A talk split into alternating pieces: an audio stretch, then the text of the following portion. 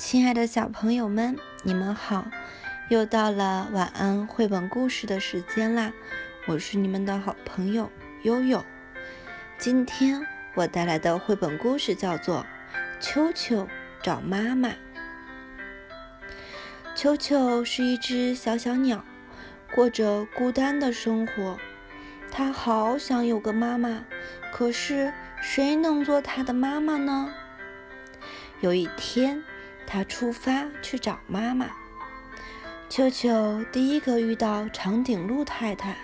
哦，长颈鹿太太，你身上的黄颜色和我的一样，你是我的妈妈吗？长颈鹿太太叹了一口气：“唉，真对不起，可是我不像你那样长着一对翅膀呀。”接下来。球球遇到了企鹅太太。哦，企鹅太太，你和我一样有翅膀，你是我的妈妈吗？企鹅太太叹了一口气：“唉，真对不起，可是我不像你那样长着胖嘟嘟的脸蛋呀。”后来，秋秋遇到海象太太。哦，海象太太，你和我一样有胖嘟嘟的脸蛋，你是我的妈妈吗？哼，你看，我可不像你那样长着有条纹的脚，别烦我啦！海象太太不耐烦地嘟囔着。无论走到哪里，她都找不到一个跟她长得一模一样的妈妈。当秋秋看到正在摘苹果的熊太太时，他知道。她一定不会是他的妈妈。熊太太跟她长得一点儿也不像。秋秋伤心极了，她开始哭起来：“妈妈，妈妈，我要一个妈妈！”熊太太连忙跑过来，想看看到底发生了什么事情。听了秋秋的故事，他叹了一口气：“哦，亲爱的，如果你有一个妈妈。”她会为你做什么呢？嗯，她肯定会抱抱我，就像这样吗？熊太太问。他把秋秋紧紧地抱在怀里。对，我肯定她会亲我一下。秋秋说。就像这样吗？熊太太问。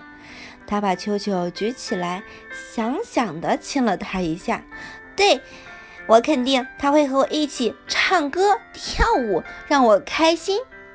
球球说：“就像这样吗？”熊太太问。于是他们在一起又唱又跳。休息的时候，熊太太转过身来看着球球，她说：“球球，也许我可以做你的妈妈哦。”你，球球叫起来。可是你的毛不是黄色的，你也没有长着像我这样的翅膀，胖嘟嘟的脸蛋和有条纹的脚。我的天哪！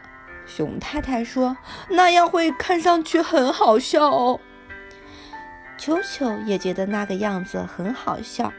好吧，我的那些孩子在家里等我呢，我们一起去吃苹果派，好吗？球球？球球觉得苹果派听上去好诱人啊，于是他们就出发了。他们刚走到熊太太的家门口，熊太太的孩子们就都跑出来迎接他了。